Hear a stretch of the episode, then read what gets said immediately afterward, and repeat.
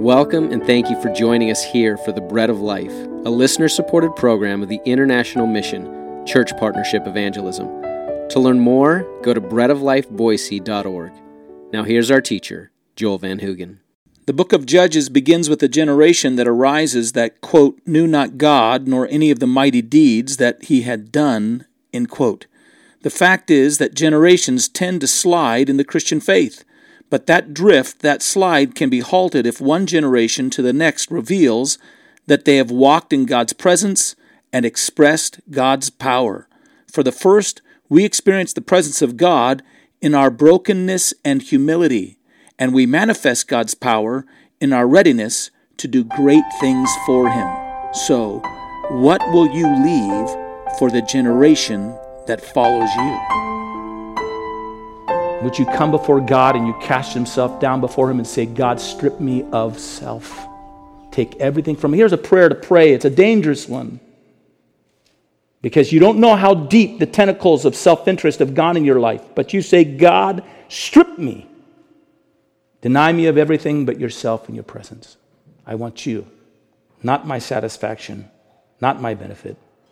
It's a revival of love for the Lord your God where you begin to love Him again with all your heart and with all your soul and with all your strength. And you love others as yourself. Actually, you love others and esteem them as better than yourself. That's the first thing, knowing God. Here's the second thing you've got to pass on to the next generation it's a clear witness of God's work in your lives. You know, a clear witness of God's work in your lives. And let me just say this for God to work in your life, you must go to work in His work. For God to work in your life, we must go into His work. If you want to leave a witness of the mighty works of God to the next generation, you're going to have to venture into God's work for you the work of witnessing to the lost, the work of caring for the needy, the work of resisting temptation and sin, the work of praying for the advance of the gospel, the work of interceding for your family and your children and those around you and for those in the body of Christ the work of giving up your substance to further the ministry of grace and mercy to others, the work of assembling together to encourage one another on into holiness. This is the work of the Spirit of God pressing humble hearts who have abandoned self and experienced the first love or the deep love of the gospel, God pouring in His healing and His presence in His life. And when God gloriously abides in you, He presses you into the work. That's what happened to that first generation. They became slaves and servants of the gospel, and they didn't deny God anything that they thought God was asking of them, even things that seemed to be rather extreme. Now, listen, the first generation Christian often understood that high calling of that work and were ready to make significant sacrifices to answer that call. They left their home and they left comforts and they endured contradictions to be faithful. They denied themselves pleasures to gratefully pursue the higher calling of selfless service and sacrifice. They prized the body of Christ more than their own self interest. They prized God's family more than their own families. And unless you're going to be a part of a generation that's fading out in its faithfulness to God, you have to ask yourself this question What sacrifices am I ready to make to serve my King and answer his call in my life? What sacrifices am I making? What great work am I pursuing and prioritizing about everything else in my life? If you can't answer that question significantly, if you can't show the answer, I suggest that you go to God and you prayerfully ask God to give you something to do for Him significant. Praying, witnessing, standing for Him, standing in the breach, being faithful, calling others. What witness, the question is here, what witness will you give to the next generation of the mighty works of God pursued in your life and provided for by God's power? What will it be? Look at your life and think about it.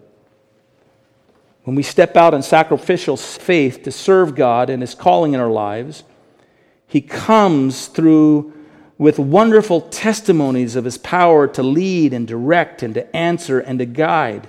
He will not abandon us in the midst of our answering faithfully to His calling in our lives. He, he said, Go into all the world. And then as we go, He says, Lo, I'll be with you even to the end of the age. Go, and He goes with you in power to reveal His mighty work. That's how it works. Do you have stories to tell your children? Do you have a life to live before others? Have giving yourself to the great callings of God in your life to be a witness for Him, to be a witness for His kingdom, of great and significant sacrifices you make to answer that calling above everything else, knowing that your comfort is not what's important, but the cause of Christ is what counts above everything else?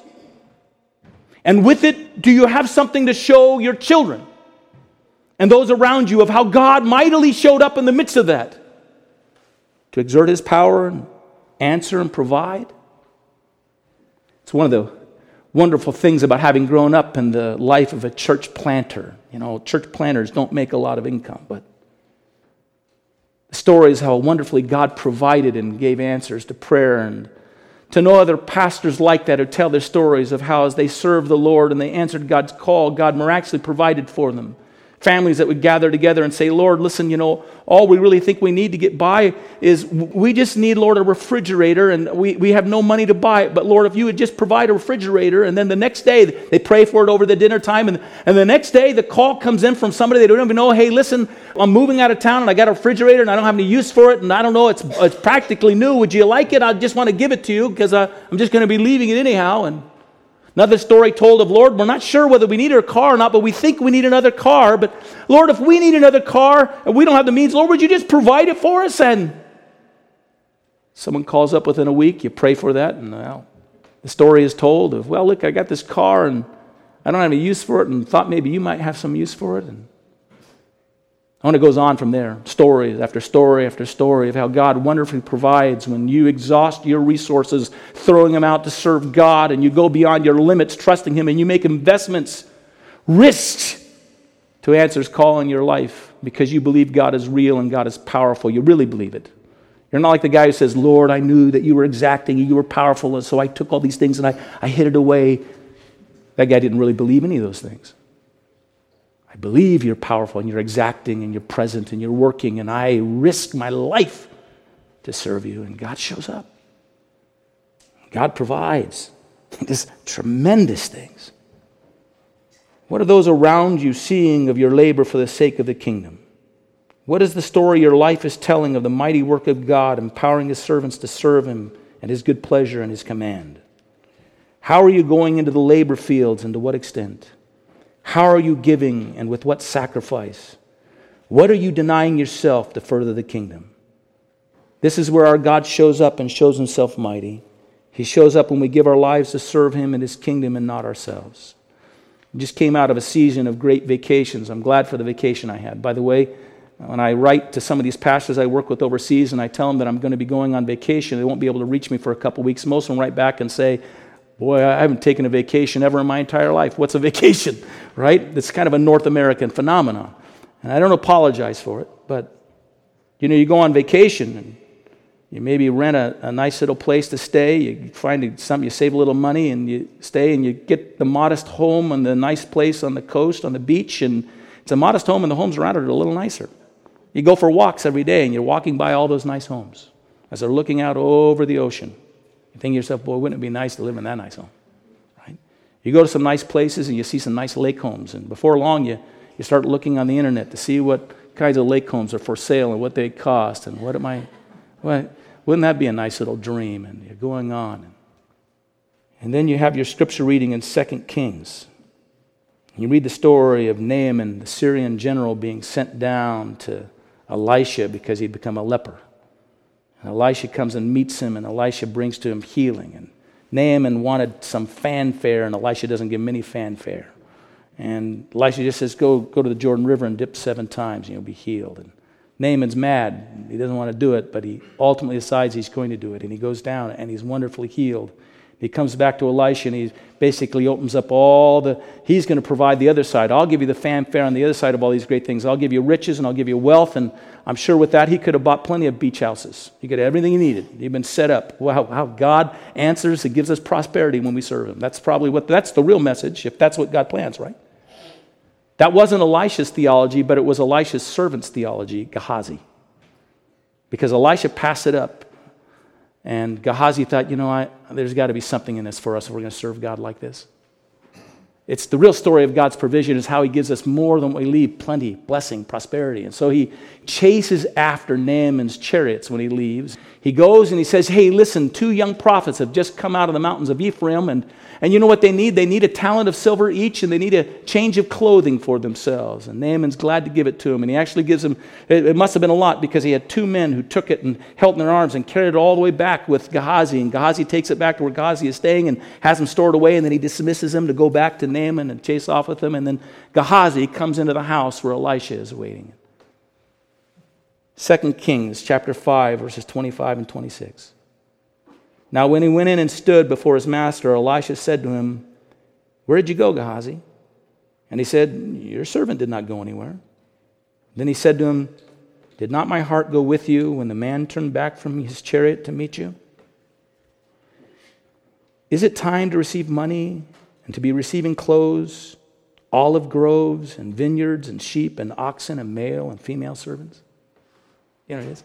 Is it time to be receiving vacation homes, Is it time to be storing up all the provisions? And the answer is no, Lord. No. It's time to sacrifice all that I have to serve you and give you glory and follow you and be about your work.